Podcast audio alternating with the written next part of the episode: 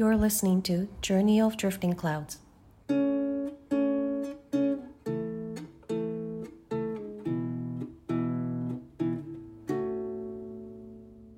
Hi, I'm Kumi, and I am an office worker and an end of life doula. Sharing stories has some healing effects and it allows me to feel more. Through my losses, I've learned that feeling the feelings is the only way for me to cope and move forward. So I decided to talk about my journey of grief and loss and many other things. So, yes, this is a place for me to become vulnerable, but at the same time, I become real as well. I'm happy to share. It's not just the death that we experience grief from. We experience all kinds of losses, changes, adjustments here and there. And grief is ultimately necessary in our lives to feel joy and love. But grief is powerful, and we tend to numb it.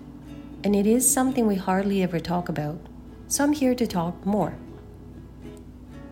I will be doing this podcast in two languages, English and Japanese. I would also like to be a resource point to the Japanese community, predominantly in the Metro Vancouver area.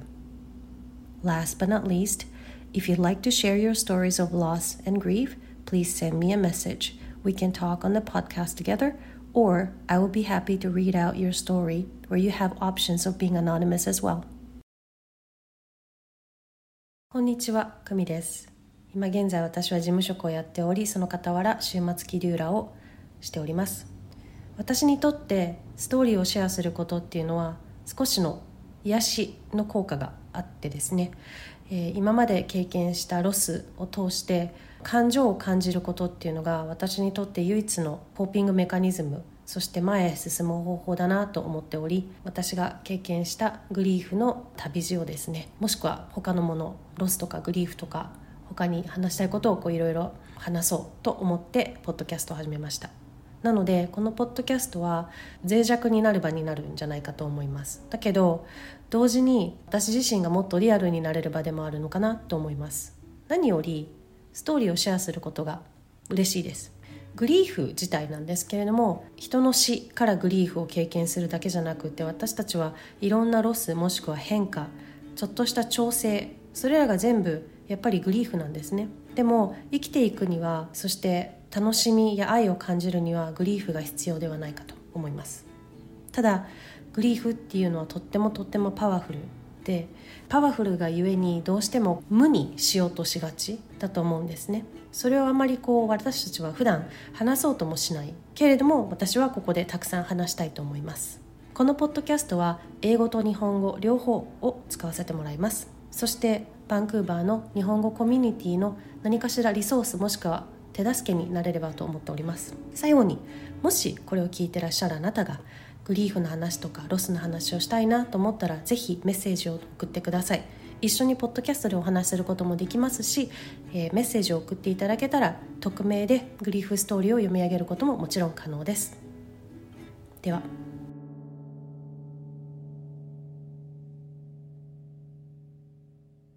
In the first season, I will be talking about my grief journey revolving around my late husband Chris's death.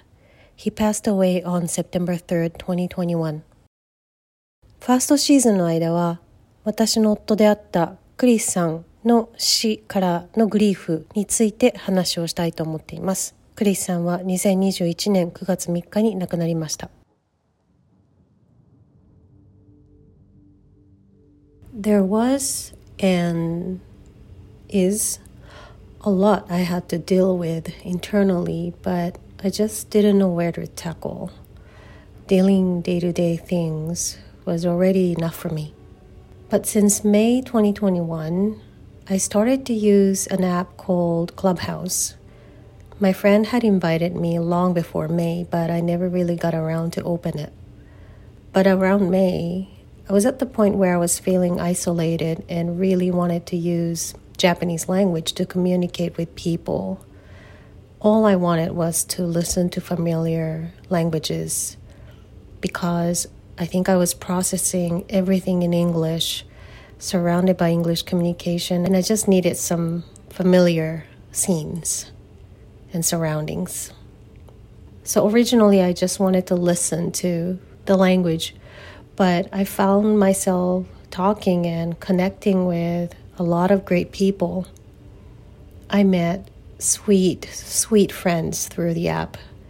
I think I am an auditory person, so I'd rather communicate more through audio platforms like phone calls or video calls. When Chris lost his mobility in his left hand, he started to use Clubhouse more frequently. It was our way to connect to the world outside during the pandemic. After Chris's passing, I did not have energy to meet friends physically but Clubhouse enabled me to connect with people instantly. I would host rooms several times a week. I laughed a lot, cried a little, and sang from time to time. I think singing started to help me heal. Thanks to my clubhouse friend, I joined beach volleyball every Thursday from late May 2022. When I brought myself to play beach volleyball in Kitsilano Beach, it was a game changer. I found myself laughing way more, moving my body rigorously, meeting new people, finding my own community, looking at the gorgeous sunset. I completely embraced it. I had something to look forward to every week. Still, there were moments where I'd think about Chris and start missing him like crazy and just having hard time accepting the truth. But when people tell me that I would grow with grief, I believe that. I felt something was changing inside me. My clubhouse friends and beach volleyball friends have never met Chris before. They only know Chris through me. And it kind of helped because I felt like I opened a new chapter. And I started to reflect on the relationship I had with Chris and wondered what it was like for him. While reflecting, I started to work on building relationships with myself and try to face my own past traumas. I guess I took widowing as an opportunity to build self relationship and reevaluate relationships with others. 私の心の中でまだいろいろ処理をしなければいけなかったりしたことがそして今でもなんですけどあります毎日をやり過ごすっていうことがいっぱいいっぱいだったことももちろんあったし2021年の5月にクラブハウスっていうアプリを使い始めましたしばらく前に友人が私を招待してくれたんですけれども5月になるまではそのアプリを開けることなく過ごしていたんですがちょうど5月頃に疎外感を感じるのに嫌気がさしてて日本語で話がしたい日本語で誰かとつながりたいってすごい思うようになったんです、うん、なんかやっぱりこう聞き慣れた言語が恋しくなったんだと思います。結局アプリを始めたら最初は聞くだけと思ってたんですけれどもいろいろな人といろんな本当に素敵な人とつながっていくようになっていました。私は多分耳を使ってコミュニケーションをとっていきたい人だと思うんですね。なので電話だったりビデオコールがわりかし好きな方だと思います。クリスさんが左手の機能を失った時に彼もクラブハウスをもっと頻繁に使うようになっていました。なので私たちの中でパンデミック中はクラブハウスを通じてこう外の世界を知るような感じになっていました。クリスさんが亡くなった後実際誰かと会うっていうことに対してのエネルギーがあまり費やせないでいたんですがクラブハウスは本当にすぐに人とつながることができてたし私自身週に何回も自分でルームを開けていました。たくさん笑ったしちょっと泣いたしそしてたくさん歌を歌うようになっていました。多分歌うのは本当に私にとっては癒しだったんだろうなって思います。そしてクラブハウスの友人を通じて毎週木曜日にビーチバレーボールをするようになりました。それが2022年の5月からでした。キツラのビーチでのビーチバレーに参加し始めたんですけど本当に一気に状況が変わったような気がします。めちゃくちゃ笑うようになったしいっぱい体を動かすし新しい人とも出会ったり新しいコミュニティを見つけたりそして本当に綺麗な夕日に見入ってたり全部にすごく嬉しさを感じていました。毎週そのバレーボールの日が来るためにウキウキと過ごしていました。でもやっぱりたまにねクリスさんのことを考えちゃったり会いたくなったりクリスさんがいないっていう事実を受け止めきれない時もあるんですけれども出会った何人かの人たちにグリーフとともに私は成長していくんだっていうふうに言われた時に私はそれを信じました。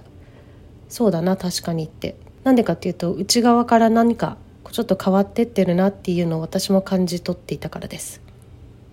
そしてクリスさんとの関係についていろいろ考えるようになりました。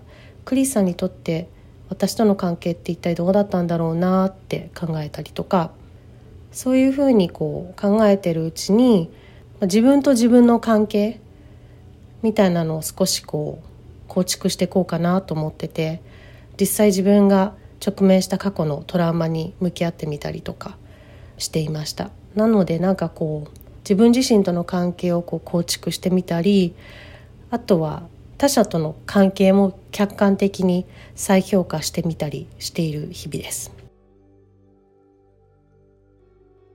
In the next episode, I will be talking about grieving the way I want to grieve. 次のエピソードでは自分なりのグリーフについて話していきたいと思います。Thank you so much for listening. 最後までお聴きいただきありがとうございました。